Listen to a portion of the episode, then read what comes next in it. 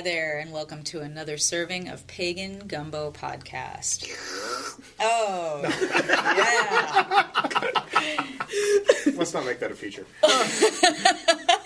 I'm, should we start over? No. okay. We're just going to keep rolling with this. Hi, I'm Forrest. Good to have you back. I'm here with Michael and Seamus and Sequoia. Um, in a previous recording, we discussed the heart of the Magical Druid store, which is its public altar. And uh, that inspired a further discussion of personal altars. How do you keep sacred space either in your home or maybe in your pocket? or maybe just in your imagination. So we're we're going to talk about our personal altars, how we keep them, what what they're made of, and uh, how they got to be the way they are. So, who wants to kick this one off? I will. All right, Michael. So, my my personal altar, I've got several, and I have had several incarnations of mine. I've been doing this druidry thing for twenty odd years now, and um, the the first thing that I've got. Um, and, and the thing that's probably most recognizably mine are is actually an Altoids tin, which you mentioned in the last one. I must be psychic. Uh, but I, I I carry that with me in my backpack all the time, and sometimes it is as simple as a box of matches and a uh, a candle, and sometimes a little bit more elaborate. It just kind of depends on which one I've grabbed off the shelf that morning or whatever. Um, but to me, fire at the center is what centers me, and so that is the simplest altar that I have is just that. Um, and I have more complex ones that have like embossed trees on the inside and things for water and stuff like that. Uh, but that's the kind of the, the core of my practice is lighting that candle, lighting that flame, which is probably why I do the flame of hope stuff as well. Uh, but that's what centers me, and that's what a prayer is to me: is lighting a candle and saying something. Uh, but at home, I have what is essentially an old TV nook built into the wall of our bedroom. And when we walked in, the first thing that we did when we bought our house was we, we saw this and we're like, that is an altar space. Uh, and it's built for an old tube TV, so it's deep. It's over the stairs that go up to the, the second story. And it's full of deity images and spirit images and spirit houses and all sorts of cool stuff like that. Um, and it looks really nice when it's all lit up. And it's got a high enough ceiling that it's not going to ever scorch up there because I light a lot of candles on it. Um, and what I do every day when I go to it is I may not light all the candles. I may light one. I may light six. I might light all 13 or 14 of them that there are. I don't actually know how many there are. It takes a long time to light them all. Um, but I'll do something at the altar every day. And that has been, uh, it, it's a real centering thing for me to do that. And one of the reasons that I, I do that is because I have a prayer list, I work through things for people as well. Um, and having that space, that dedicated space, is really important. And because it's in the bedroom, it is right where I, I go when I wake up. On the way to the, the bathroom and the shower, it's on the way out the door. There's no way to get by it. Um, we also have small areas. I've got twin five year olds. They've each got their own spirit representations. They don't have altars specifically, but they have their spirits and they know what they are awesome. and uh, so they actually sit up on the windowsill. Um, they're there to protect them, keep the keep the bad fairies out. We don't want any changelings. oh yeah. Some days I think I missed them and they got the changelings, but whatever. we don't want any new changelings. but but you might have ended up We might have Better off. We may have. you never know. So, but that's kind of how my my altar space came to be and how it looks. And one of the reasons that it's high up is because I used to have cats, and the cats Oh, would jump yeah. up onto it and they would play Godzilla Among the Gods and knock them over. And I glued so many statues back together. But getting it high enough and getting things they could jump off of far enough away Uh-huh. was really key to having a consistent altar for me at a certain point. Very cool. I like how you, you incorporated the, the discussion of, of your kids. I was going to ask if if they had uh, altar spaces or altar workings. That they, They use ours. So my kids will will come in somewhere and they'll say, "Daddy, can we pray?" And I've got they're too short to actually get up there, so we'll like turn over a laundry bin or something so they can stand on something and, and be almost eye level with it. Um, but I've got great pictures of them, you know, hands up in the air, reaching for the the, the candles, and, and they like to blow out the candles. Yeah, my my almost five year old is also very big on blowing out the candles. The other thing, I'm not big into stones and crystals and rocks, but Mm-hmm. I've got a couple on my altar, and they're really into them. Oh, so yeah. to pray, though, they want to hold a rock, a stone, oh my me. heart! I'm and, loving this. and they pray, and they pray along with me because I Oh. pray out loud, and the, they know the words that I use, and so they hold their stone, and then they blow out the candle, and they put the stone back, and they're done. Nice. Wow, I love that. Yeah. That is so beautiful. Um, so I also have uh, multiple altars throughout the house um, now. Uh, back when I started creating kind of that sacred space, portable sacred space, um, back in high school, it started by finding a very odd, out of place coin. Um, I think I told you the story where I, I went to high school, my last two years of high school, I went to a boarding school and I used to take walks very early in the morning, early enough that I had to get special permission to be outside of the dorms at the time. And on one of my walks, I found, I used to circle an oak, by the way. I feel like that's relevant to, to say. It's certainly relevant. So I find this amazing um, large coin with a hole in the center of it that is a British West African penny from 1919. And there is no one around, and I have no idea where this thing came from, but it definitely felt like this is, this means something. So uh, I, picked it up and put it someplace special, and then it was joined shortly thereafter by a feather that I found, and then joined shortly thereafter by a almost entirely intact pair of robin's egg halves that had, you know, clearly hatched someone, and so on and so forth until it became uh, the beginning of my first altar. Fast forward to today, um, I have my Papa Legba altar, which sits by my desk, and that is the first one to which I attend every day. He gets coffee before I do. We usually have our first cup of coffee together in the morning. Um, on the weekends, my husband Josh will will uh, make sure that Legba gets his coffee because I tend to sleep in. Um, uh, there is a, a mantle altar that is very long, and so that space is shared by nature spirits, um, by Venusian deities, and by uh, the spirits of, of children.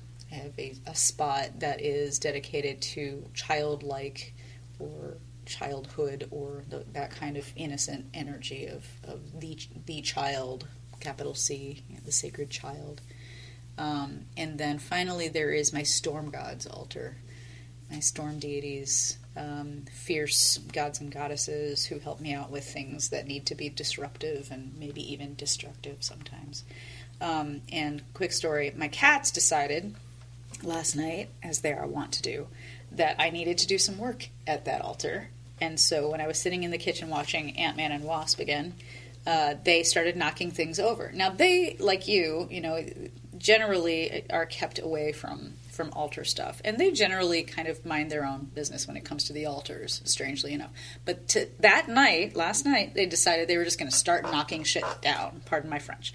So I come out and I'm like, well, what are you guys doing? And they're like, oh, you know, just knocking stuff over. Oh, hey, by the way, we're just going to sit here really, really majestically flanking your your cauldron. so we want you to burn something right here on this altar. It was it was clear that there was an intention here. So I, I did it. It's like, all right, cool, thanks, guys. I feel like we've we've done the work, and it felt very complete and very guided.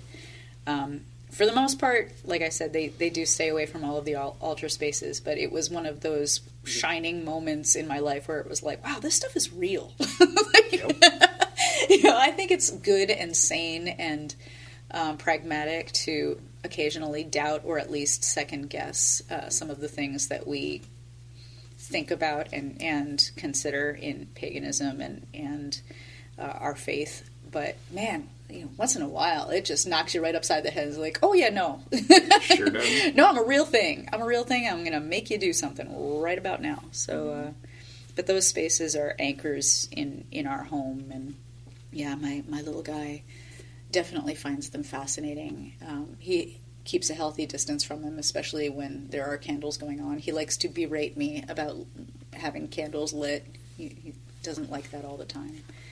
Um, yeah, that's that's altars in my house. Sequoia. Yes, um, well, I have graduated now to multiple altars, but my first one was Winter Solstice 2017 when I was like, yes, I am about this life. Like, it was like kind of like answering a call, and I was getting, I was just, uh, I just got away from this horrible man. Never should have gave my time to. So it was like therapeutic making that altar because it was like the end of him and the beginning of this, you know. So um, now I have multiple ones. Uh, let's see, my deities. I have. Uh, I love the Hindu pantheon. So Shiva's up there, um, Kali. Then I have Elegua and Mother Mawu as well. I love lunar deities. Um, like yours, like on the way out, it's right there. Like it's just like the first thing I see when I wake up, before I go to bed, it's my space, and it has a different feel than other areas of the house. Like, and people will come in my room like, oh, I just, I want to stay in here. I was like, I made it that way. like that's how I want it to be. Like, and then the people who aren't meant to be in there, they're uncomfortable, and I'm like, good, you know, it's working. You're not supposed to be in here. So, altar space, I encourage it for anyone. And mine are elaborate because I'm an artist and I like things, so I like to design them a certain way. But it doesn't have to be like like that. Like you said, it could be simple, like an Altoids can. Yeah, it's cool though that you acknowledge that your artist nature is going to make it necessary and feel correct that you have like an elaborate, well-designed altar. I mean, that's that's right for who you are. All right, Seamus, what about you? Okay, I'll be quick as I can. We start at the front door. Right outside the front door is the um, first Thor's stone that's been carved, and at the feet of that, or at the foot of that stone, is the um, what we call the foundation rock for the house. We pour all of our offerings over that stone. That's in the front garden. You walk through the front door. Behind the front door is a half wall that goes to what would have been a front room. On that half wall is an Elegua um, uh, area. Inside that room is where the piano and the fish tank is, and that's where your Maya altar is, the shrine there. You walk through the gallery kitchen, and beside the gallery kitchen is where the Bridget altar is. Into the dining room, outside of the dining room, right by the living room or the, the, the family room, is where the ancestor altar is go into our bedroom. That's where Lisa's working altar is.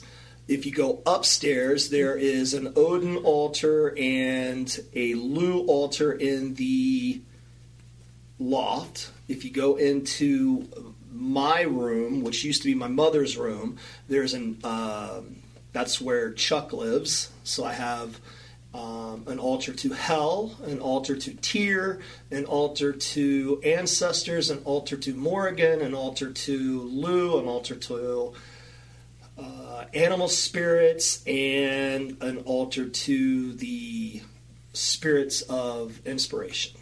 And for those who do not know who Chuck is, who is Chuck? Chuck is my skull. All right. Um, he lives with uh, he lives on the um, ancestor uh, shelf in that particular room. So it, it it was a bedroom that's been converted to nothing but altar space all the way around it. Um, Goals. and Yeah, What's that? total goals. Goals. Goals. and and it's still not done, but that that's that's where we're heading. And then if you go back downstairs and out through the dining room, at the back gate at the side of the building is the gatekeeper shrine. If you go to the back south east corner is where the Thor shrine is. If you go to the north uh, corner is there uh, an ancestor. Uh, the other north corner is, I think, north corner is the um, nature spirits. The other back corner is the Bridget Shrine. There's a grandfather tree, which is a dogwood tree beside the moon garden, which is all lunar deities. Whoa. I have to see this. Yeah. And I think I got everything. wow. Okay, so note to self start bugging Seamus about throwing a party because Yeah. I need to see all of these sacred spaces. An entire room dedicated to nothing but altar space. Yeah. Wow. That's that's pretty rad. So you can have a wide variety of options. Clearly. Well, then you just become a slave to taking care of all of them, which I'm. It's fine. That's the devotion that we have, but uh, it can wear you out. And I will admit, there's sometimes I don't work with hardly anything at home because I come in here and work at our altar every day. Um, so there's days where you know I'll go a week without talking to Chuck, and I'll hear about it. oh. Yeah. To to that point, I do think that taking a vacation sometimes from devotional is actually healthy and therapeutic, and I recommend it. Yeah. Oh, I agree. A planned vacation, not an unplanned vacation where you forget to do stuff, but a planned one. If you do forget, though, you can do a Mulligan ritual and start over. Yes, or a piacular offering. if you piacular offering. What is Yes. a piacular offering? It's an offering made in the event of offense to spirits. Ah. It's very common in Roman stuff. Yeah, because I, I forgot Elegua's Monday one time. Oh, yeah. And it didn't go well. Like, I was, I knew that it was not good, so I had to, like, give him that time. Oh, yeah. Because it's every Monday, faithfully. Mm-hmm. And this just one Monday, I was like, nah. and it just I felt disrespected, so I definitely made up for it, so. Very cool. You know, we do Sundays at our house at, at our ancestor altar, and we make sure they get coffee. Mm-hmm. And if we forget, it seems like that's not a good thing to forget. Yeah. Now, whether that's them or that's just us and our subconscious, I don't know. But it is interesting how, I mean, by the very nature of the word rituals, these rituals and, and these routines take place, and then you you get in that habit, and when you don't do something, you feel like you've left something out of your routine or your day. Yeah, it helps to create structure. It helps to create a rhythm, a pattern that is intentional and uh, allows us to sort of measure the hours of our life with, with a sense of purpose. And, you know, if nothing else, it helps us to sort of organize what we're thinking about for our day and, and set clearer intentions. Did I say add a Tyr altar too? Yes, you did. I can't forget Tyr. He'd be pissed. you certainly mentioned too. Can I throw a question out? Yeah. Do you guys speak to deities, like, in a formal manner, or is it just how we're oh. speaking to each other? I I always speak out loud. The reason for that is because when you lock things away in your head, they are mutable and changeable. Once you have spoken them, they find form, and that form is a word. Um, and once you, if you if you try and keep it all inside, and I have done this, I know. You know, you you you walk away from an argument and you think about all the things you could have said, but you don't say them. You know, and when you form your voice into words, it sets them, in my opinion, in the cosmos. And in doing that, it creates something. You've mm-hmm. created a word. You've done magic just by speaking aloud. Mm-hmm. That said, my tone with deities can be very conversational, like this, mm-hmm. or it can be very formal. And it really depends on what I'm doing, how I'm interacting, and how I feel I should speak. Um, it's most likely to be somewhere in between conversation and heavy liturgy. Well, I think you have that relationship with uh, your boss or your grandparents or an elder. You may have very con- conversational tones sometimes, and you know sometimes you don't. Whether that's your initiating a, a, a more formal tone or perhaps a clue by four and a stern talking to from from them. Clue by four. Oh, I'm stealing that. That's So- good. So yeah, I, and I'm unlike Mike. I don't. I, I, I tend to want to say something out loud, which Yeah. probably gives people along High Street something to look out when I'm at the front of the store here at our altar talking out loud and there's no one around. What But do they I just figure, hey, it's Clintonville. It's, Yeah. Seriously, it's Clintonville. Come on now. Yes. It's not the weirdest thing that happens in Clintonville by a long shot. You know, I um, I really like this notion of speaking something out loud to give it form, to Yeah, shift it.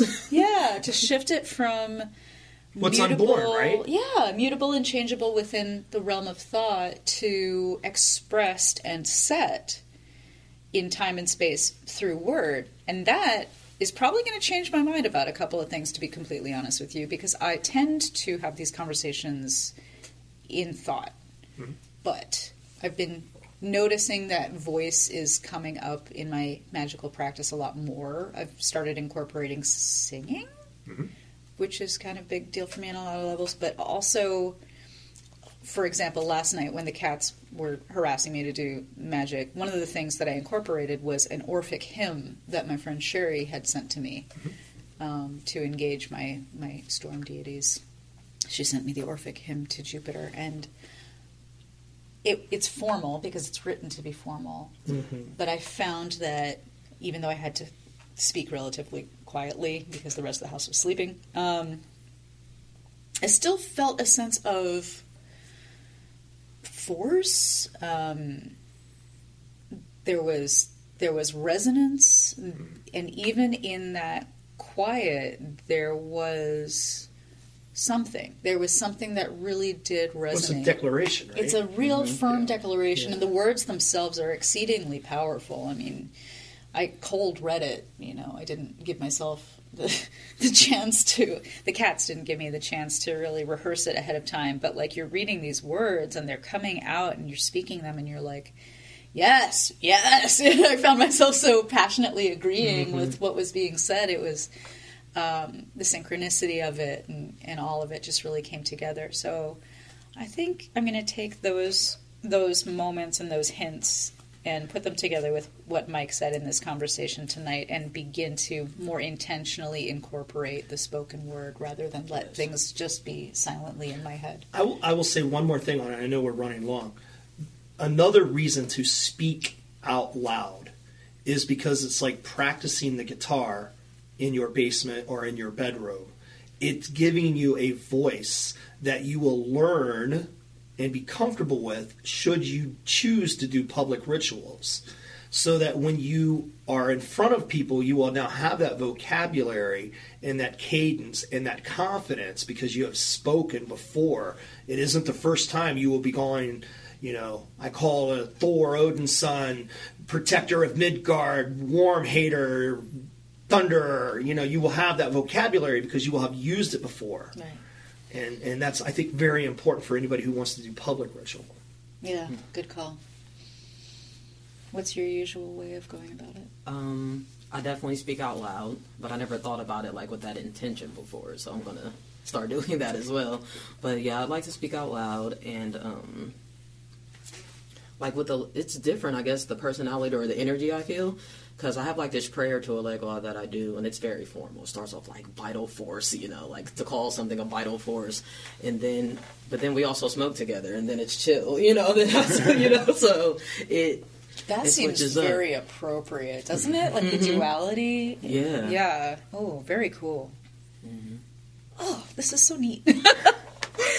Just so like inspired by by all these different practices and ways of, of approaching it. Well, cool, you guys. Thank you so much for a really engaging conversation on the uh, on the topic of personal altars and on uh, addressing spirits